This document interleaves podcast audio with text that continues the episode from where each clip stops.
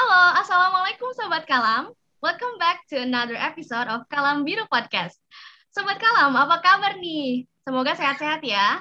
Di sini bareng Nana yang bakal bawain segmen bedah prestasi lagi.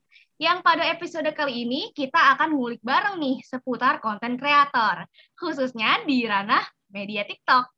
Oke, kata konten kreator pasti udah gak asing lagi kan buat kalian, apalagi sejak musim pandemi gini, bisa dibilang banyak tumbuh bibit-bibit konten kreator yang nggak lain nggak bukan karena intensitas kita main sosmed lebih tinggi, jadi lebih mudah cari audiens.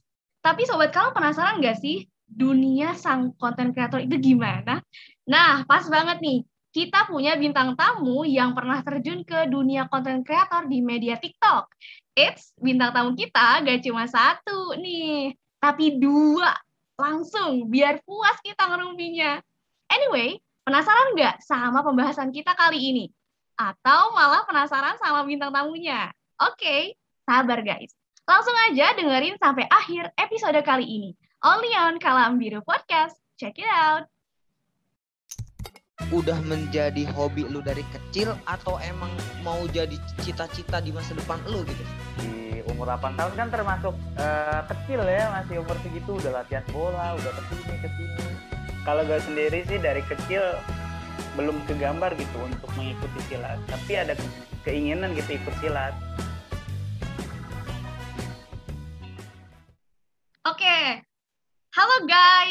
Kita udah masuk ke sesi berikutnya nih. Kita ngobrol-ngobrol ya. Udah datang narasumber kita, eh, Dila dan Fahrul. Assalamualaikum Dila, Fahrul. Waalaikumsalam Nana. Gimana nih kabarnya? Sehat? Sehat nggak? Alhamdulillah. Alhamdulillah. Alhamdulillah. Nih lagi pada sibuk apa nih? Ini gue ganggu kan nih? Enggak. Enggak sih. Enggak ya, orang dari tadi udah stay ya. Lagi nggak sibuk apa-apa kok. Oke, berarti gue gak ganggu nih ya, Dila sama Tum Fahrul nih. Enggak dong. Iya iya. Enggak enggak Oke. ganggu santai. Bagus. Yaudah. Bentar-bentar. Sobat Kalem kayaknya em, ada yang kenal atau juga ada yang belum kenal nih sama bintang tamu kita. Nih, kali ini yang nemenin gue nih di podcast kali ini ada Fahrul dan ada Dila. Ayo kalian say hi dulu sama Sobat Kalem kita. Hai, Hai. sahabat kalam. Hai sobat kalam. Nah, gini guys. Fahrul ini dia pernah menang di di mana lu? Di lomba video TikTok tentang kebangsaan tingkat nasional ya. Iya gak sih? Iya betul betul betul. Tepuk tangan dulu dong, Sobat Kalam. Nah, terus kalau Dila ini konten kreator di bidang beauty alias jadi beauty vlogger, guys. Gila, Amin. ini emang cocok banget sih ya. Yang satu cakep, yang satu cantik gitu. Aduh. Oke. Ini gue senang banget sih akhirnya bisa ngobrol ber- bertiga gitu kan. Soalnya dari kemarin udah nyari waktu, terus gagal juga, gagal terus. Akhirnya kita ketemu di sini. Oke, kita mau langsung aja kali ya. Iya Gak mungkin langsung aja kali. Gue penasaran nih, sebenarnya gue penasaran. Kan dari awal kita maba, eh, kalian tuh kayak diem-diem aja gitu kan. yang paling gue tahu sih ya paling Dilan yang dia bakal jadi artis. Tapi gue nggak nyangka kalau kalian berdua bakal jadi seleb melalui TikTok gitu loh. Enggak seleb juga, Bunda. Eh, Tapi sebenarnya lu bukan seleb sih. Tapi lu berdua pada nyangka gak sih sebetulnya kalau lu bakal jadi eh, ya seleb-seleb TikTok gitu? Sebenarnya Enggak. kalau seleb itu kayaknya di di TikTok enggak ya, belum termasuk kategori seleb, Ah. tapi kayaknya di FDI mungkin mengangkat nama menjadi seleb. Iya, iya. Aduh. Eh, maksudnya kalau ukuran anak FDI kalian udah kayak seleb gitu dan itu tuh terkenalnya dari TikTok gitu. Dengan Iya. followers gila yang udah berapa IG-nya sekarang 200 sama 300, Bu? Kalau Tiga IG ribu. 4000, 4000. kalau TikTok masih seribuan, Bunda. Oh gitu. Tapi ya biasanya gitu sih ya dari dari TikTok nanti yang banyak followersnya tuh justru di IG gitu. Ya, gitu. Kalau Fahrul, gimana Rul? Ya kalau gue sendiri sih di IG ya. Main IG dari kelas 3 SMP sampai sekarang itu baru seribu. Gue juga masih seribu sih. Paling itu temennya temen SD, temen SMP, SMA, iya. kuliah. Ya paling Tapi- kalau Kalau engagement di TikTok lu gimana, Rul? ya ini yang jadi apa ya pertanyaan gitulah.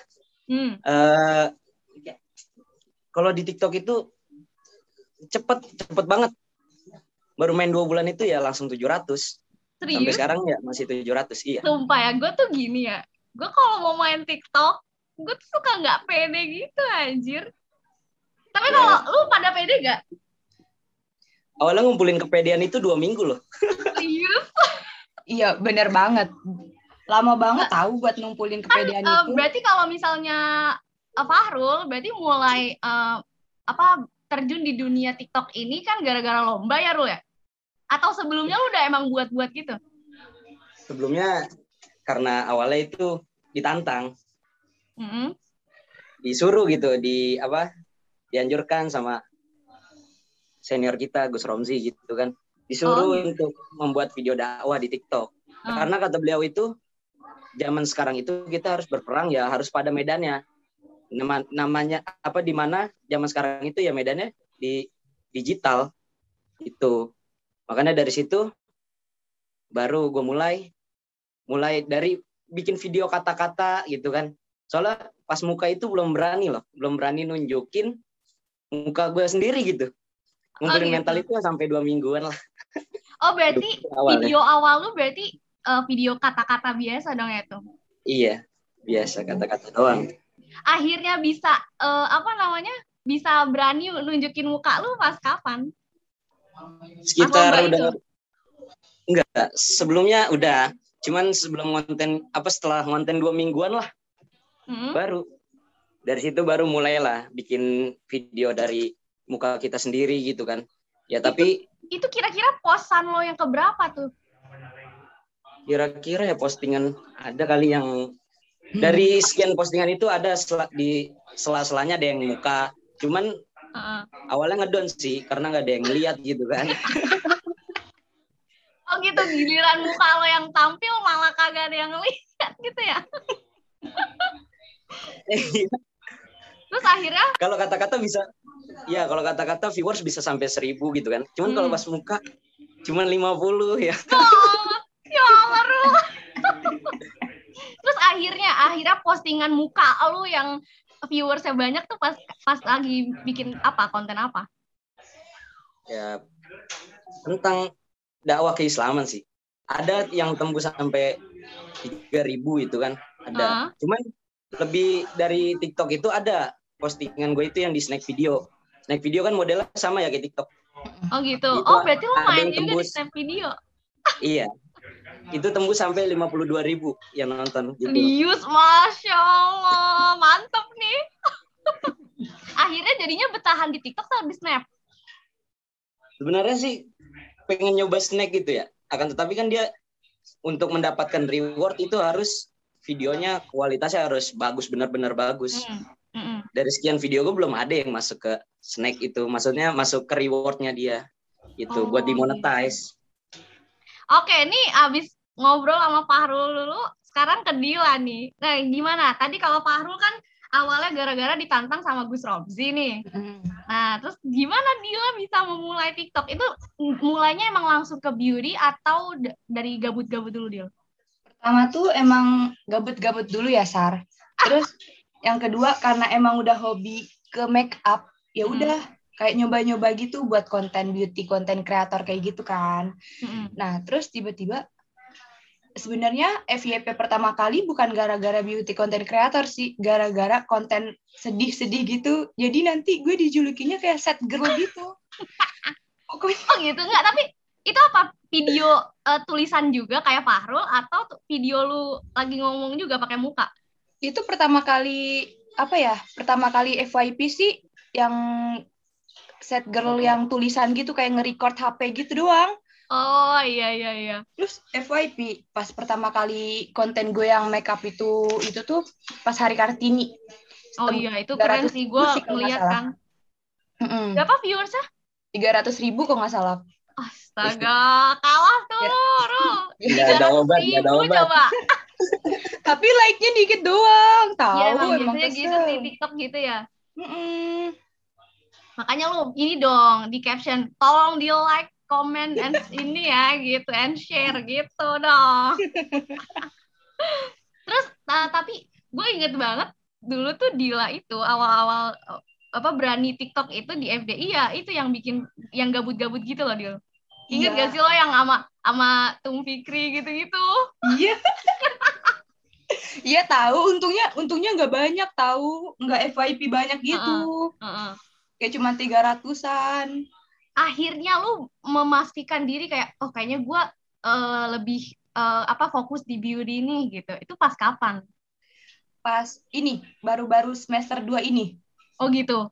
Itu Mm-mm. gimana? Ilham itu datang lu kayaknya gue jadi beauty tiktokers aja nih gitu. Itu pas kapan? Eh Sebenarnya- gimana gitu ceritanya? Sebenarnya sebenarnya kalau TikTok itu kita nggak tahu algoritma buat FYP-nya ya. Mm-mm. Kayak buat nontonin orang-orang banyak itu kayak nggak tahu. Jadi gue lebih mengarah ke Instagram sih sebenarnya sekarang. Oh jadi oh jadi lu bikin kontennya di TikTok tapi nanti lu bantu share engagement-nya dari Instagram. eh, Instagram Mm. itu. Apalagi Instagram lu juga followersnya lumayan kan dari Iya, Hmm. kayak gitu. Terus gimana Rul? Kalau lu masih berlanjut gak sih bikin konten? Gue belum lihat-lihat lagi nih.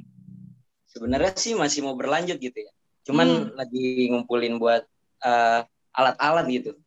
Oh gitu. Ya, biar lebih ngumpulin. profesional ya Rul ya. Iya. Dan ada nih sedikit apa dari yang Dila bilang algoritma biar TikTok itu apa FYP gitu kan. Mm-mm. Terus sebenarnya pernah gue dikasih bocoran. Gimana video kita itu ketahan 5 detik pertama Mm-mm. itu bakal FYP. Bakal Oh, naik gitu. terus video kita. Gimana nih Tum? Gue harus tahu. Nah iya nih gimana nih biar tahu nih ada kuncinya ternyata. Nah, jadi lu bikin video. Hmm. Nah, itu di situ gimana orang itu 5 detik pertama itu nonton lu jangan sampai di scroll ke atas. oh jadi orang gimana udah- caranya seunik mungkin dong. Ya mungkin kalau contoh kayak tulisan gini ya. Hmm. Kayak tulisan kan kita bikin penasaran dulu nih. Gimana caranya biar ganteng misalnya. Iya Nah, terus. itu ada jedanya 5 detik tuh. Terus kan pasti orang kalau yang penasaran mungkin ada yang nungguin gitu kan. Hmm. Nah, pasti banyak yang penasaran. Ntar bakal ketahan di situ. Ntar video lu bakal FYP terus. Gitu. Oh jadi oh ya gue Oh. ngerti. Jadi maksudnya gini ya. eh, kita kayak bikin opening yang agak nge lama-lama di depan sampai 5 Hmm. detik pertama. Jadi di Iya. situ orang bikin penasaran dengan kata-kata opening kita baru 5 5 detik setelah itu yang bikin eh, video kita FYP berarti gitu ya. Iya. Oke. Gitu. Itu yang lu terapin di video-video lu sebelumnya atau lu baru tahu nih eh, trik ini di akhir-akhir sekarang? Dari itu sih udah tahu sebelumnya gitu. Oh, udah tahu sebelumnya. Oh, Hmm. berarti video-video lu di TikTok udah pakai trik itu dong. Iya, udah pakai. Oke, jadi gitu ya, enggak. Lu Dil tahu gak itu trik kayak gitu, Dil? Nggak tahu ini baru tahu. Nah, kan. Iya, berarti ini berarti ini berarti podcast kali ini sangat bermanfaat khususnya buat Dila. Biar nggak sayang-sayang lo make up, Dil. Udah Iya. banjir muka lo sama blush on kagak FYP kan enggak. Cap- capek tahu sar dua jam make upan kagak itu. Sumpah. Nggak, tapi ya maksudnya gini, itu kan lu pakai transisi-transisi gitu kan, Dil. Mm-mm. Nah iya, gue tuh suka nggak habis pikir sama orang yang eh, make up terus pakai transisi itu tuh nggak pegel apa gimana anjir. Sebenarnya nggak nggak biasa aja sih ya Sar. Kalau menurut gue biasa aja. Soalnya kayak soundnya itu kita bantu sama laptop. Jadi kita cuman gerakan-gerakan doang gitu. Ah. Kayak gitu doang. Oh jadi sebenarnya gampang ya, sebenarnya gampang. Cuman editnya doang paling agak puyeng. Nah itu dia, itu dia orang-orang yang rajin aja gitu yang mau Iya. ngedit kan. Yang yang terniat doang.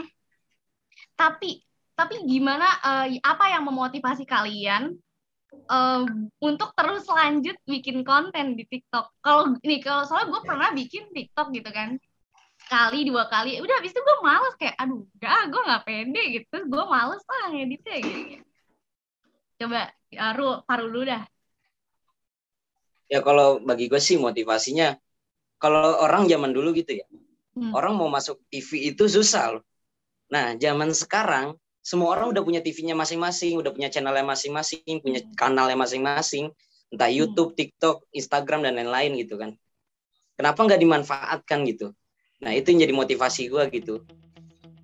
Soalnya Oh, dulu jadi- kalau mau masuk TV susah, iya. Jadi lu dulu bercita-cita mau masuk TV gitu ya? Eh, Enggak enggak gitu juga maksudnya. Maksudnya untuk menyampaikan ke sesuatu ke ke halayak orang banyak itu susah kalau dulu. Iya betul. Kalau sekarang kan udah luas lah, bebas berekspresi sendiri Hmm. gitu.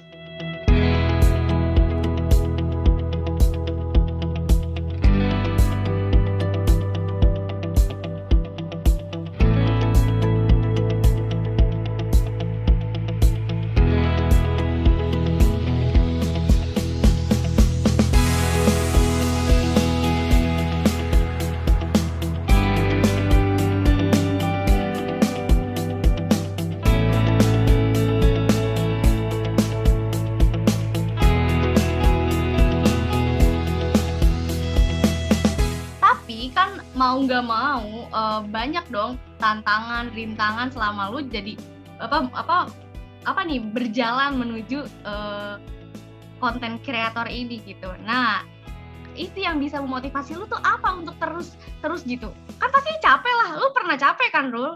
Pernah nggak? Iya, pernah sih. Nah, Ya, iya apalagi maksudnya lu kayak brainstorming konsep konten, mau ngapain nih abis ini gitu. Kan pasti capek. Nah, terus yang bi- bikin lu kayak oh enggak, gua harus terus ngelanjutin. Itu apa? Ya awalnya ya kayak misalnya contoh gitu kan video kita ada yang ngomong "Ah, temen lu main TikTok alay gitu kan. Hmm, Pasti ada lah begitu. Ya tapi gue dapat satu perkataan yang menurut gua alay, belum tentu menurut orang lain banyak itu alay gitu. Mungkin bagi mereka bagus gitu. Hmm. Ya kalau buat masalah bahan maka kadang kita lihat gitu kan kalau gua kan lebih ke arah apa ya kata-kata mutiara gitu kan kayak dulu Hmm. di pondok kan belajar gitu kan khusus adab ya pakai itu aja ntar kita cari contohnya apa misalnya nazafatu minal iman kita cari ada sampah buang vid- apa bikin video sambil buang sampah gitu Hmm. ya kita olah-olah lah parodiin gimana caranya biar asik Ah, betul. Itu Fahrul ya. Jadi maksudnya pertama gara-gara dulu masuk TV itu susah, sekarang udah ada TV-nya masing-masing. Aduh. Nah, sekarang Dila, di mana motivasi lo terus untuk jadi beauty tiktokers terus nih gitu. Padahal kan capek make up tuh. Jadi motivasi pertama kali itu gara-gara ngelihat beauty content creator kayak Tasya Farasya gitu ya. Heeh. Jadi kayak pengen, oh ternyata dari hobi gue ini bisa menghasilkan, bisa membuahkan hasil gitu. Mm-mm. Jadi ya terinspirasi, terinspirasi, terus akhirnya makin semangat gitu walaupun nggak FYP. Oke. Oh berarti berarti inspirator lu pertama kali Tasya Farasya dong. Ya bisa dibilang Oh. kayak gitu. Kenapa kenapa lo nggak memilih eh, dari YouTube kan Tasya Farasya mulai dari YouTube kan? Malahan saya kurang lihat YouTube ya Bu. Oh gitu. Ya, eh, Oh soalnya gue tahu Tasya Farasya ya dari YouTube soalnya. Sekarang Hmm. Tasya Farasya udah ada TikTok jadi aktifnya di TikTok kali ya? Iya di TikTok juga, Instagram juga. Oh iya sih ya. Gue taunya soalnya di YouTube kan dia paling banyak tuh. Mm-mm. Terus em, apa ya? Kan udah nih kalian udah jadi content creator nih jatuhnya. Apa sebetulnya menurut kalian skill utama yang dibutuhkan seseorang untuk jadi content creator khususnya di TikTok? Sebetulnya tuh apa sih gitu? Pede Ya, sih. sebetulnya pede juga ya pede Iya benar. Nah, kalau PD Iya. kan itu rasa kan, rasa dari diri kita. Sebenarnya kalau skill, skill itu kan kemampuan yang harus dipunyai. Itu apa sebetulnya? Update dengan tren terbaru kayaknya kalau di bagian beauty content creator ya. Hmm? Oh berarti harus lebih peka gitu ya? harus update Hmm. Dan eh, maksudnya kalau skill editing video tuh sebenarnya butuh gak sih jadi konten kreator tuh? Atau gini, eh, apa menurut kalian tuh kayak gini?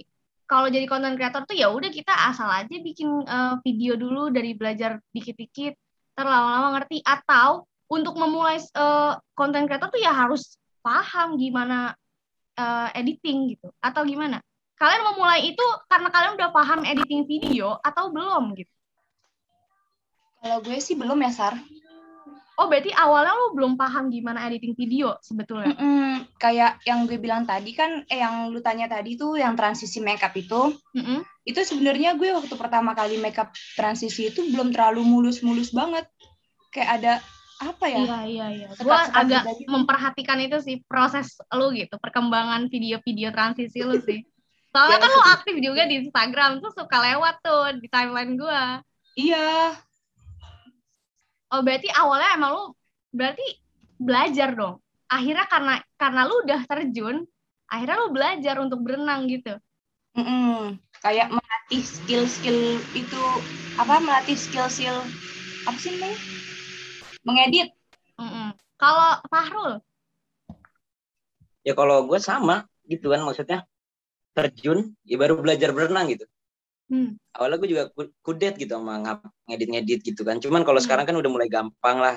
Ada aplikasi yang mana udah kita tinggal masukin foto kita atau video kita ntar udah teredit sendiri gitu. Kayak apa? Cap CapCut deh kalau nggak salah kayak namanya tuh. aha.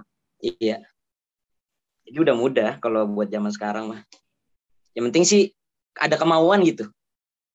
Iya betul. Ada kemauan dari kitanya. Tapi em, apa sih apa namanya bagian terberat jadi konten kreator menurut kalian selama kalian jadi konten kreator? bagian terberat sih kayaknya menurut gue belum ada ya tapi emang bagian terberat itu support dari temen sih Oh gitu. iya bener support dari temen Eh, tapi sepanjang perjalanan lu support temen lu banyak gak dia?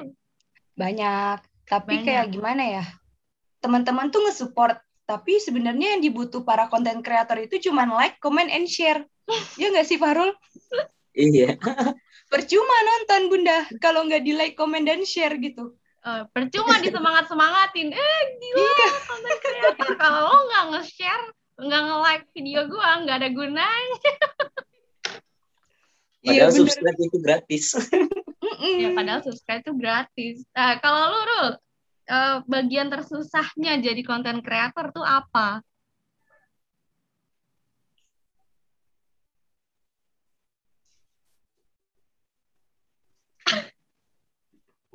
Bingung dia. Sekarang udah mulai ini ya, udah jarang gitu kan. Karena mau memulai lagi tuh ibarat kayak mulai dari awal lagi, harus ngumpulin mentalnya lagi, harus apa ngumpulin ya gimana caranya biar pede lagi gitu. Kalau sekarang udah Berarti- mulai redup sih. Berarti istiqomah dong yang susah ya. Iya. Mau gimana pun, apa pun itu kegiatannya, bidang kita, kalau nggak istiqomah ya emang susah sih. Iya bener Dan tapi gue melihat kalian sudah termasuk orang-orang yang istiqomah kalau udah kayak gini. Kalau gue kan jarang-jarang tiba-tiba aja aktif di Instagram, tiba-tiba diem kayak kuburan Instagram gue gitu. Mm. Nah gue tuh belum bisa gitu karena karena masalah gue itu adalah di PD-nya itu sumpah. Karena gue masih kayak, aduh gue insecure atau enggak kayak, aduh konten gue tuh eh, cringe gak sih, ngeganggu gak sih? Orang-orang tuh ngeliatnya, ah lo apaan sih? Apa dikit-dikit di post, dikit-dikit di apa gitu. gue tak, masih takut soal itu gitu. Kayak gue takut orang-orang ngerasa, ah konten lo nggak penting sar gitu. Gue tuh takutnya kayak gitu. Nah kalian gimana caranya menghalau pikiran-pikiran overthinking kayak gitu dan memulai untuk gue harus harus pede mau konten gue manfaat atau kagak yang penting gue eh, ini gitu tetap istiqomah pede itu gimana Dila Kalau gue sih hmm, pede nggak pede ya. Jadi gue tuh selalu nanamin di diri gue kayak gini. Kata-kata semangat deal. Lo bisa, orang lain belum tentu bisa kayak lo. Jadi dari situ timbullah kepedean sendiri gitu. hmm.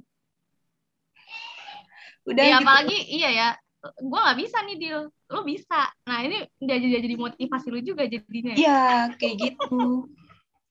Eh, followers gue seribu followers lu empat ribu tuh jadi motivasi juga ya Harus ditanemin kayak gitu sih kata-kata supaya pede terus.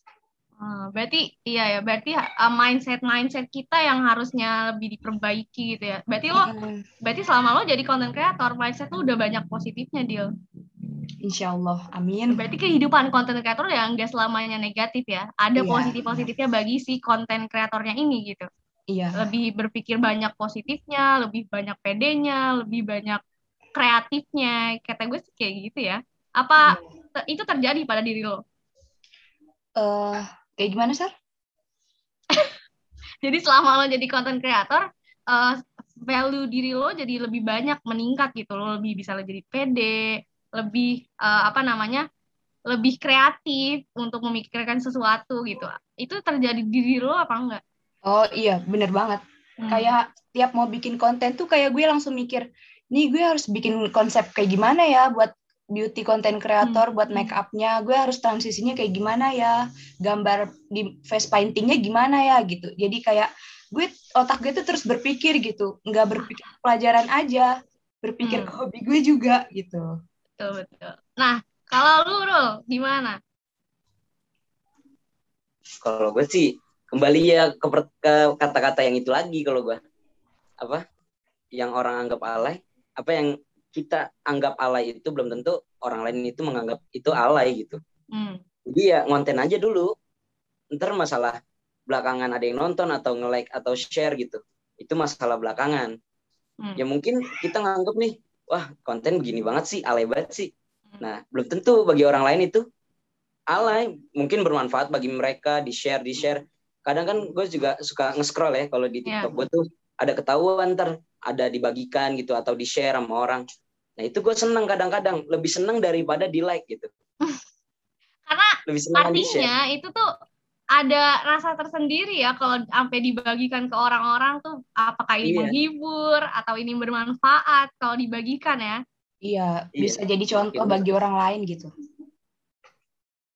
gitu Kan lu bakal terus eh, berpikir kan tadi kata Adila otak kita tuh bakal terus berpikir untuk memikirkan konten-konten berikutnya. Itu tuh ngeganggu gak sih kuliah lo sebetulnya berdua ini? Sebenarnya kalau gue enggak ya.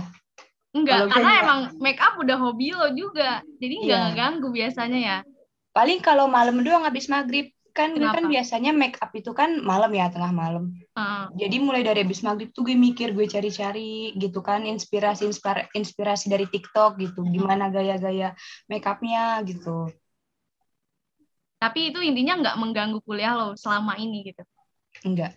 Enggak. Terus kalau kuliah lo masih ngonten nggak? Eh, Kalau ini ujian, ngonten nggak lo?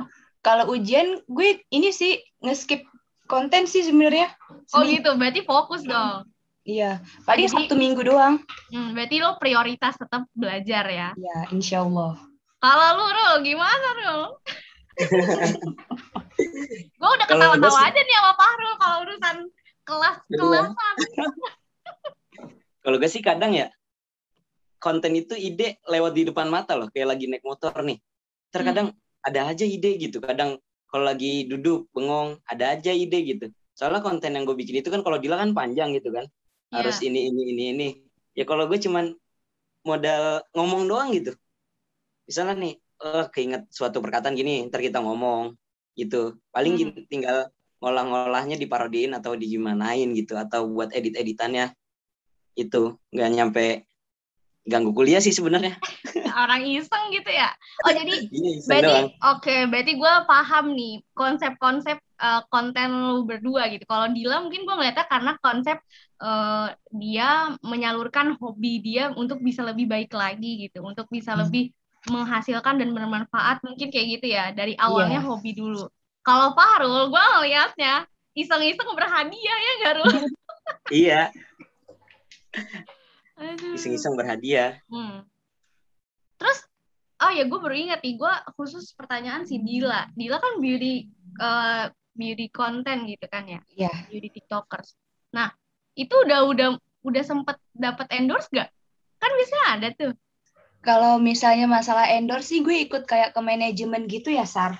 Oh, Jadi- lu ikut manajemen. Ya, jadi gue tuh dis- dapet job-job kayak paid promote gitu. Oh, oke oke. Nah, itu paid promote lu nge-share di mana? Biasa kan orang butuh Instagram akun Instagram. Terus gue nggak tahu tuh ada Instagram akun lo yang paid promote.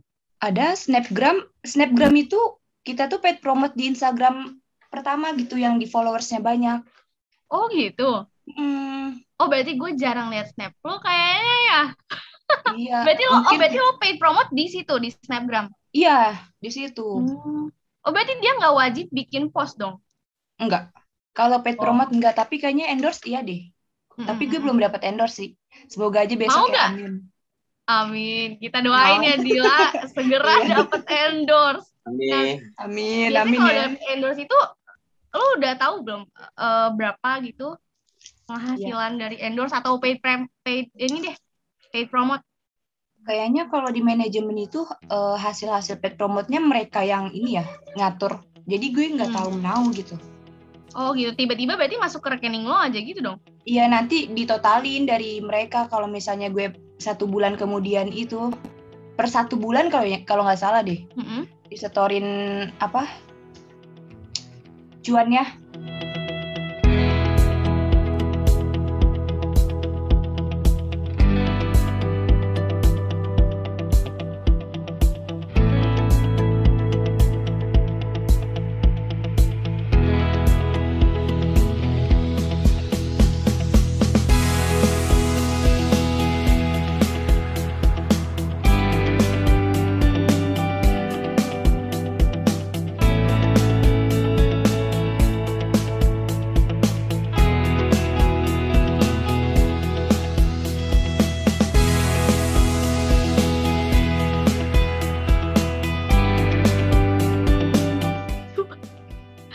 Iya oke kalau Ra- Farul kalau Farul lo ikut manajemen nggak atau lo iseng-iseng aja gitu udah lah bodo amat gitu.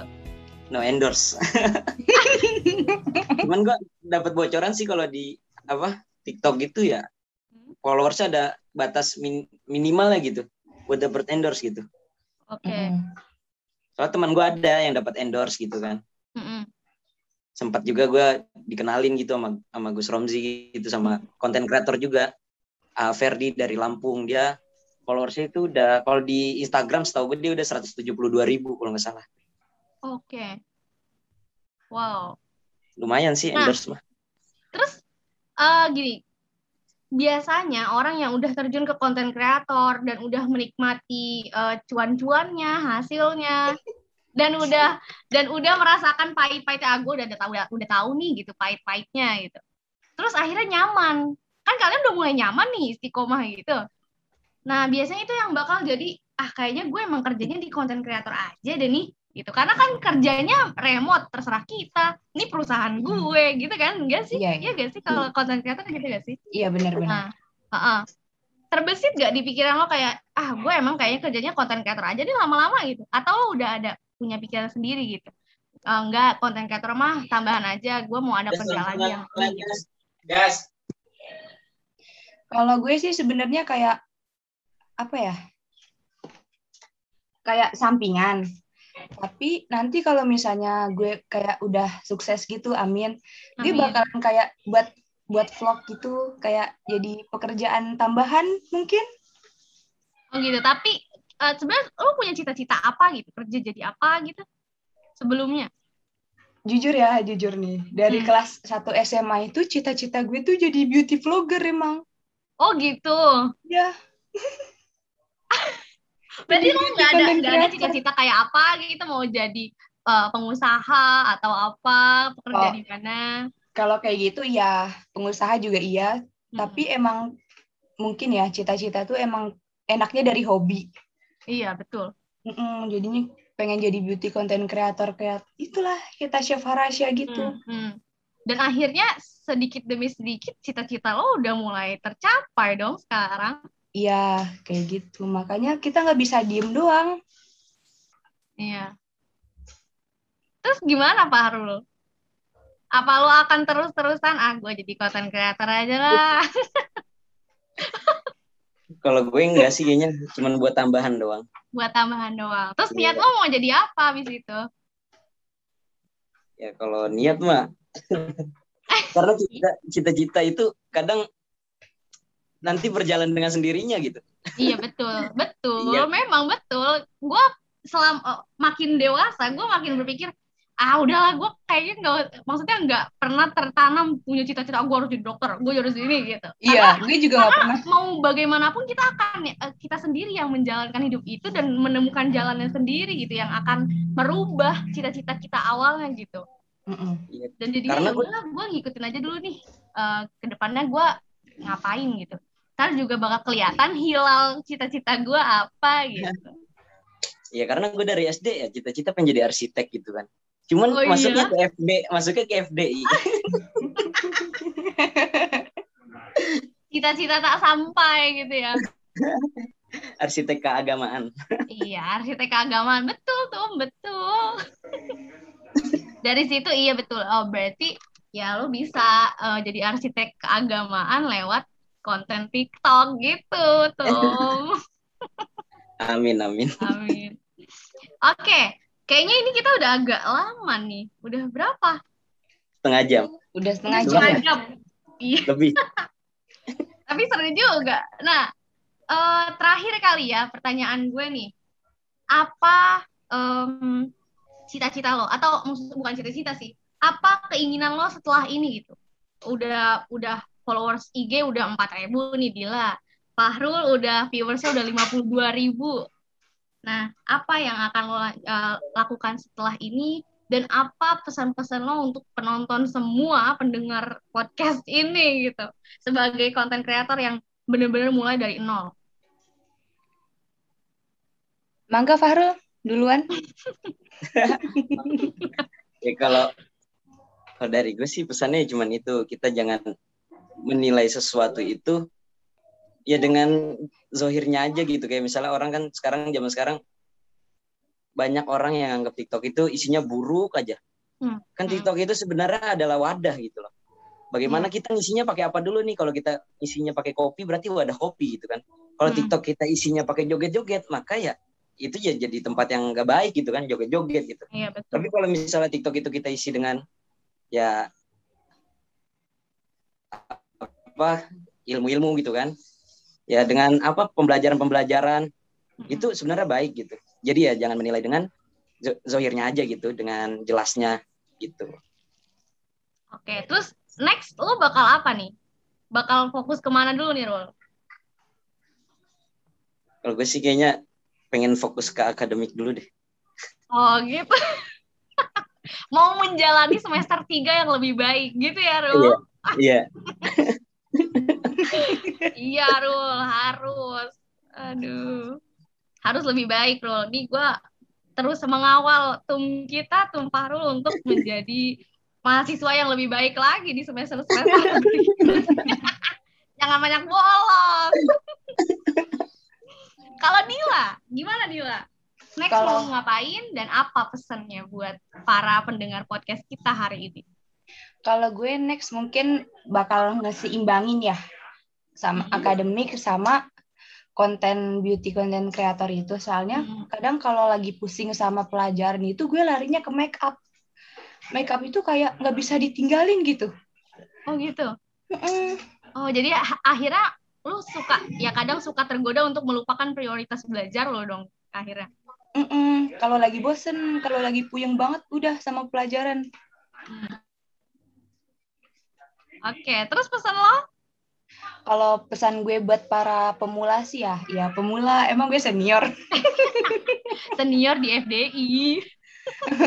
kalau misalnya cuman ini sih ngasih kata-kata dikit doang jangan takut buat mulai soalnya sukses sudah di depan mata gitu doang Astaga, mantap. Ini penutup yang paling mantap emang. Jangan takut memulai karena sebenarnya sukses itu di depan mata kalau kita mau ngejemputnya sebetulnya ya, Dil ya. ya iya bener Sekali banget lagi, kita mau ngejemputnya atau enggak?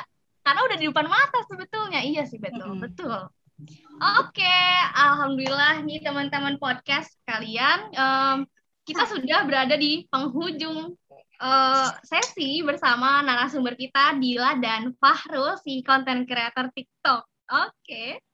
Nah, gitu guys. Jadi kira-kira begitu serba-serbi dunia seperkontenan apalagi khususnya di TikTok. Nah, ini gue berterima kasih banget buat eh, ketersediaan waktu dan kesempatannya untuk Dila dan Farul. Thank you ya, thank you banget nih.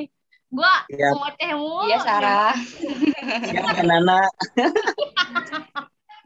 Ya semoga eh, sharing kita sore ini bisa eh, didengar sama teman-teman dan akhirnya teman-teman eh, termotivasi untuk lebih pede ya. Harusnya emang artis-artis FDI harus lebih banyak setelah ini. Iya. Kayaknya uh, uh, di bawah kita itu kayaknya bakalan banyak sih para konten kreator, calon-calon gitu. konten kreator. Oh, lu udah melihat ya eh, ininya. Soalnya kadang lewat. FYP gue gitu. Oh gitu. Mm-mm. Nah, iya betul. Berarti Adila udah melihat perkembangan eh, generasi-generasi di bawah kita sudah mulai Iya. menjamur menjadi konten kreator. Nah, kita nih yang segenerasi gue dulu deh nih, segenerasi kita nih, semoga bisa mencontoh apa yang sudah dijelaskan, diceritakan Dila sama Fahrul, bagaimana sedih dan senangnya menjadi konten kreator. Apalagi kalau misalkan bisa menghasilin cuan, kata Dila. Cuan is number one. iya, betul. Kalau nggak ada cuannya ya nggak usah ya. Oke, Iya. sobat kalam. Dunia yang nuntut kita banyak hal ini mungkin akan memaksa kita untuk uh, menjadi orang yang profesionis dan aduh jadinya insecure, jadinya nggak mau uh, nggak mau menampilkan diri kita sebenarnya tuh kita bisa ini loh. Gitu. Karena dunia ini sangat menuntut kita banyak hal. Tapi dari semua itu kita tetap harus jadi diri sendiri ya, sobat kalam. Kita pasti punya keterbatasan masing-masing. Kita pasti punya kekurangan juga. Tapi justru kita harus bisa ngejadiin kekurangan atau ke keterbatasan kita ini menjadi sebuah keunikan kita untuk bisa lebih ini loh, it's it's me gitu. Ini diri kita. Oke.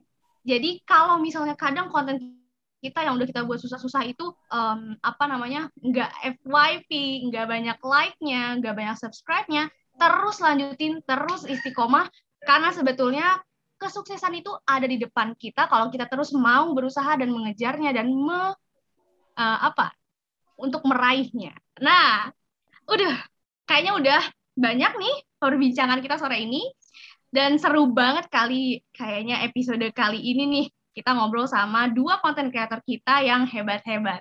Semoga eh, kita banyak mendapatkan insight baru ya dari mereka berdua. Nggak cuma gue aja sebagai pewawancara mereka yang sangat em, apa ya banyak ngocehnya ini. Dan semoga kita semua bisa meniru dan mencontoh hal-hal baik yang berada dalam eh, perbincangan kita bersama Fahrul dan juga Dila. Nah, Amin. Semoga kita juga punya perspektif baru mengenai dunia seperkontenan ini ya. Seperti yang dibilang sama Fahrul, kalau sebetulnya eh, khususnya di TikTok nggak semuanya konten itu negatif kok.